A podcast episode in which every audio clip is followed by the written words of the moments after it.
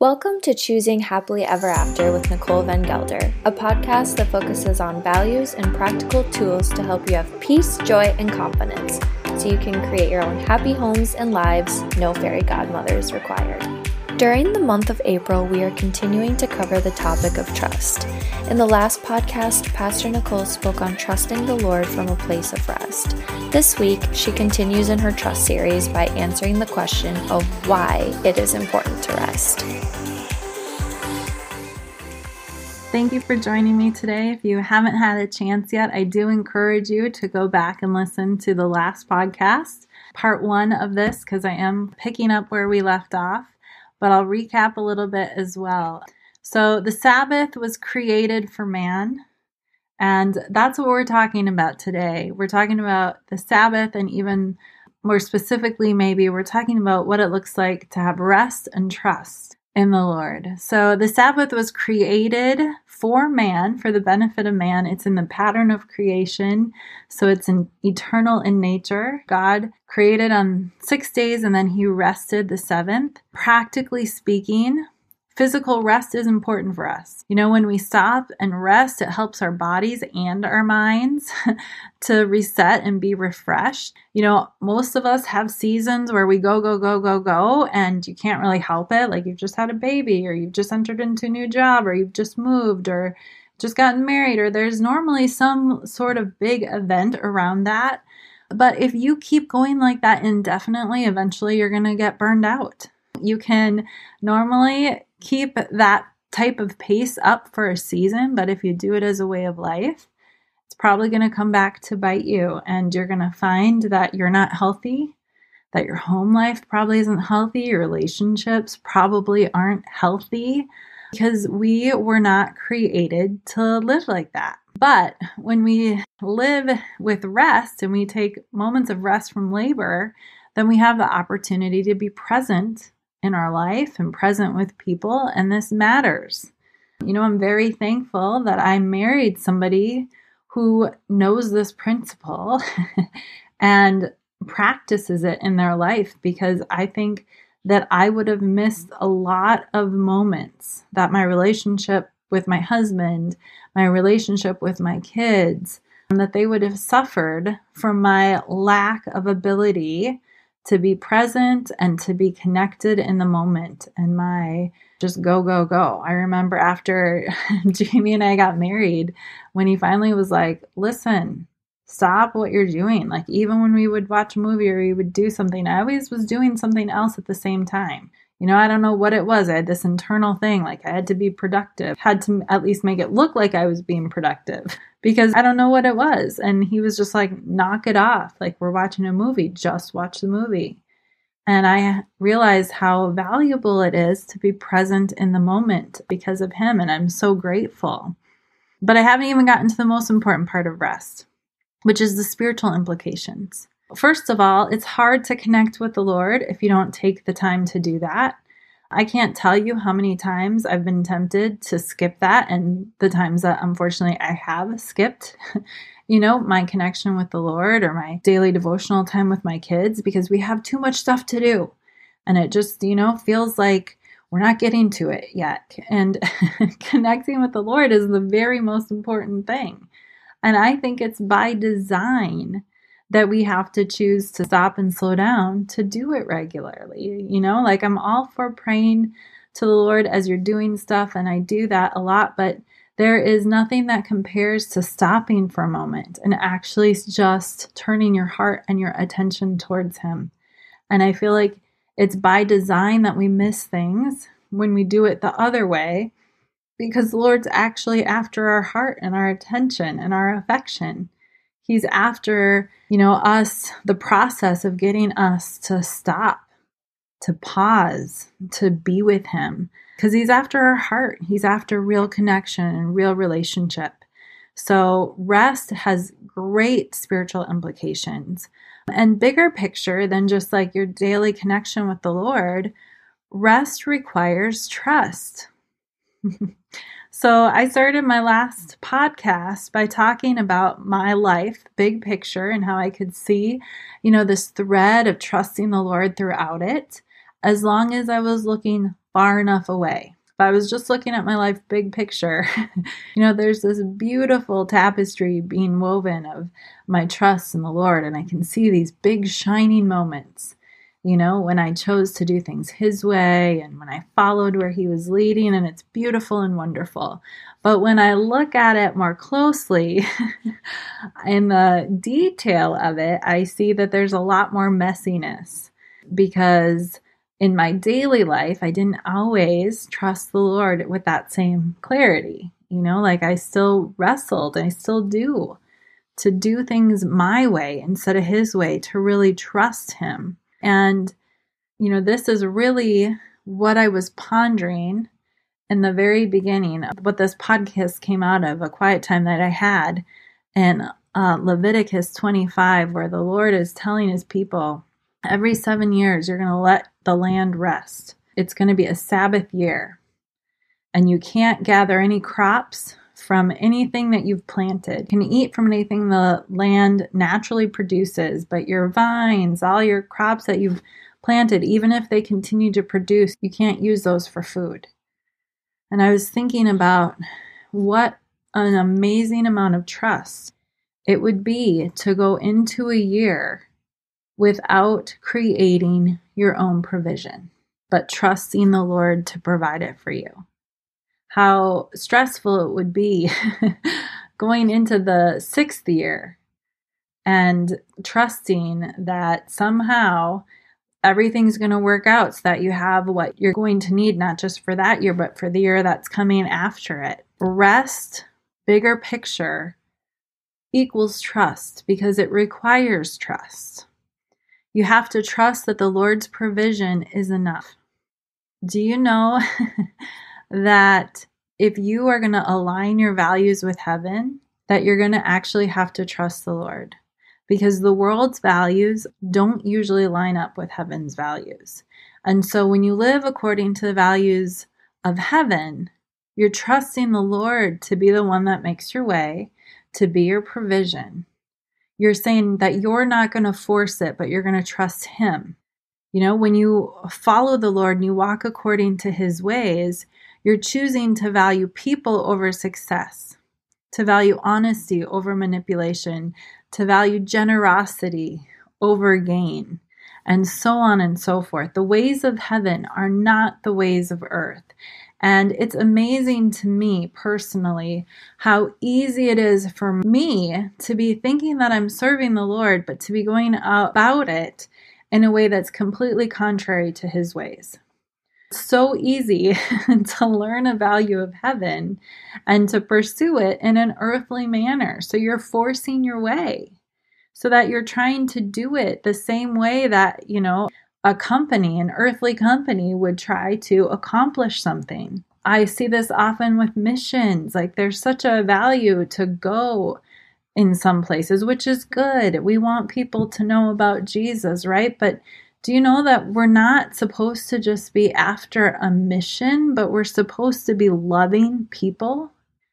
And when you approach missions in that way, it completely changes the way that you approach it because it's not just a task to be completed.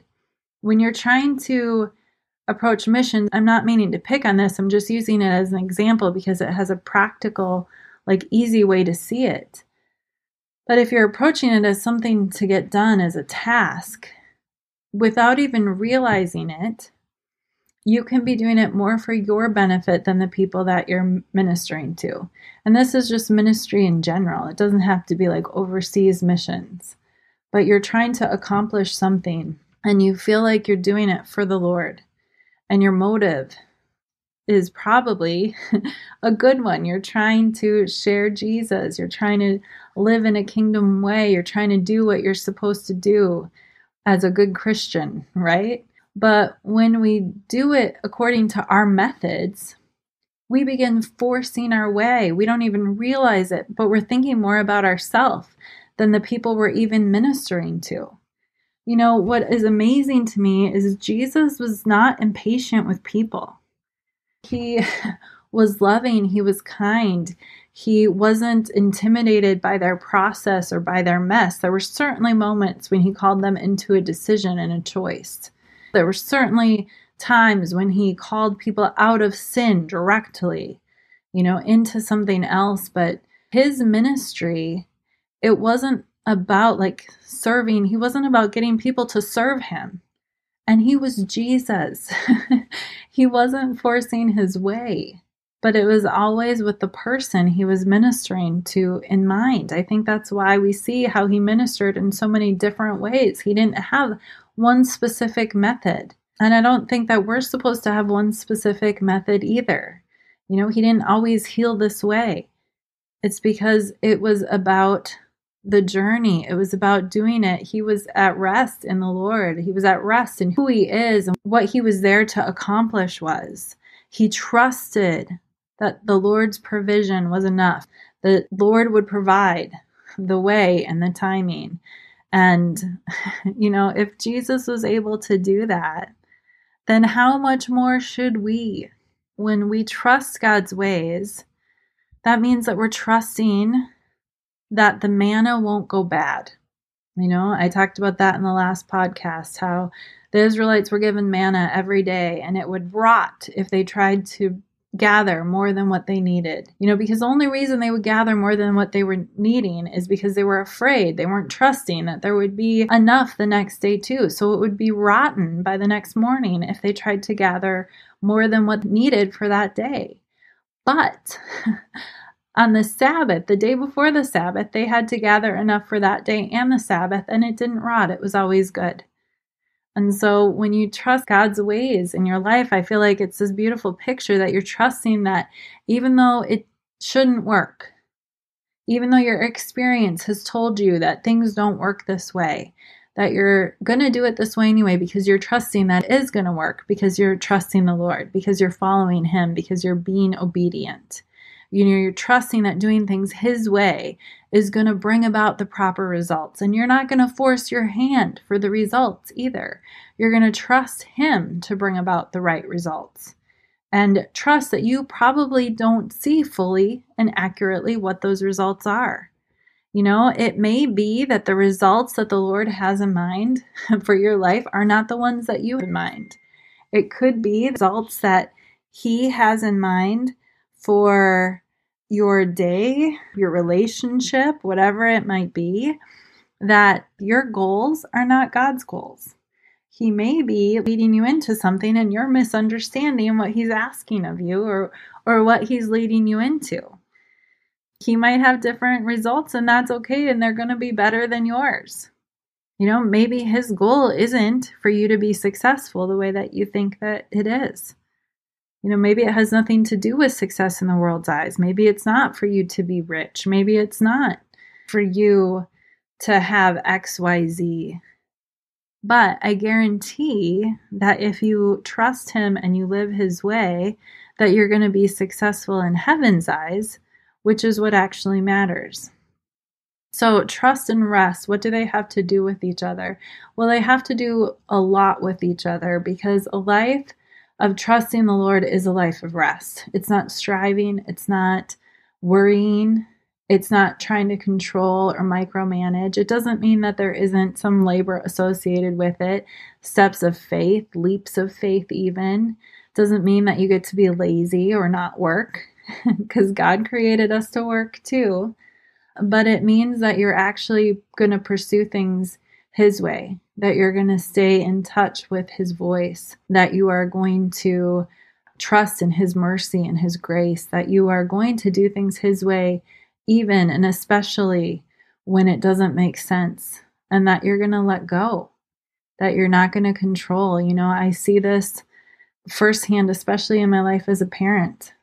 As a parent, I want to control my kids' lives. I want to control so that they are safe, so that they turn out well, so that they make good choices, that other people can't harm them. Like there's so many reasons to want to control circumstances and people, especially when it comes to parenting, because your kids matter so much to you, or your marriage, or whatever it might be. Like it's so tempting to want to control and to worry and all of those things. And that's not the way of God. That's not how things are supposed to be. Because when you are working from rest or you're living from rest, you're able to do that because you're trusting. You're listening to the Lord's voice, so you're connected to Him in prayer and not just sharing your own prayers, which is important too, but you're listening, you know, and you're being vulnerable and open and you're responding to what He says, and then you're trusting. Can't tell you how many times I have come into a circumstance with my kids where I didn't know what to do. And if it's something where things aren't going well, it's really easy to respond in fear, to lash out and to try to clamp down and to control. But when you are instead connecting with the Lord and hearing from Him, and then doing what He says, there is a rest because you're trusting Him to bring about a better result than you know how to do on your own. And He's so faithful. He's going to do that. But it requires you to trust, it requires you to stop striving and to do things His way, to rest in that. One last thing. You know, trusting the Lord is always worth it no matter what, but it's also the key to Jubilee. So I'm not going to read it, but in Leviticus 25, it starts by talking about how every seventh year is going to be a Sabbath year for the Israelites and for the land they're in. And then it talks about how the 50th year is going to be the Jubilee. So they're going to have these Sabbaths on the way to the Jubilee. And the Jubilee is when everything is restored. You know, property goes back to the people who originally owned it, for example. So if people are buying property and it's close to the Jubilee, they're supposed to be paying a lot less money for it than they would if a Jubilee had just occurred because they only get to keep that property until the Jubilee and then it goes back to the original family who owned it. That's one practical example of the Jubilee, but the Jubilee is a picture of God restoring and blessing and refreshing the nation of Israel, of making things right again, of taking the things that went wrong and restoring them. And this is what happens when we trust the Lord and when we rest in Him. When we do things His way, this is actually the key to the Jubilee because it's Him and Him alone that can actually restore and bring blessing and bring refreshment and bring life. He's the one who brings healing to brokenness. Along the way, it's easy for us to forget that and to think that it's us. he brings us in on the process for sure, and it matters, you know, that we minister to both. But the Lord is the God of the Sabbath, He's the God of Jubilee, and He's the one who deserves our trust. And that's how we live at rest in Him. So it is time to trust Him, really and truly. And this requires that each day we trust Him by responding to His words in faith and doing what he says, by trusting Jesus to provide the mercy and grace that we need in the process. And if we choose to trust him like this every day, I guarantee that we're going to see amazing results because our life will begin to store up treasures in heaven. And at the same time, it will reflect heaven here on earth in our daily lives and in our relationships in a way that we can't do without trust in Him. So I want to bless you. May you find your heart at peace as you choose to trust Him, even if the process is difficult. May you find your heart at rest and your life at rest, fully engaged in the people and the circumstances around you with peace because you're trusting the Lord and you're walking according to His ways, knowing that He is the one who will bring out the proper results at the right time. So bless you. Be at peace, be at rest. Trust the Lord. He is with you and He loves you so very much. Join us back here again on May 2nd. We have some up and coming exciting news. This summer, Pastor Nicole is hosting a series called Conversations with Friends right here on her podcast as well as on her YouTube channel. She'll be interviewing special guests on topics such as joy, relationships, cultivating worship into everyday life, and more. Stay tuned on all the dates and details through the link in the show credits. Thanks again for choosing Happily Ever After. See you next time.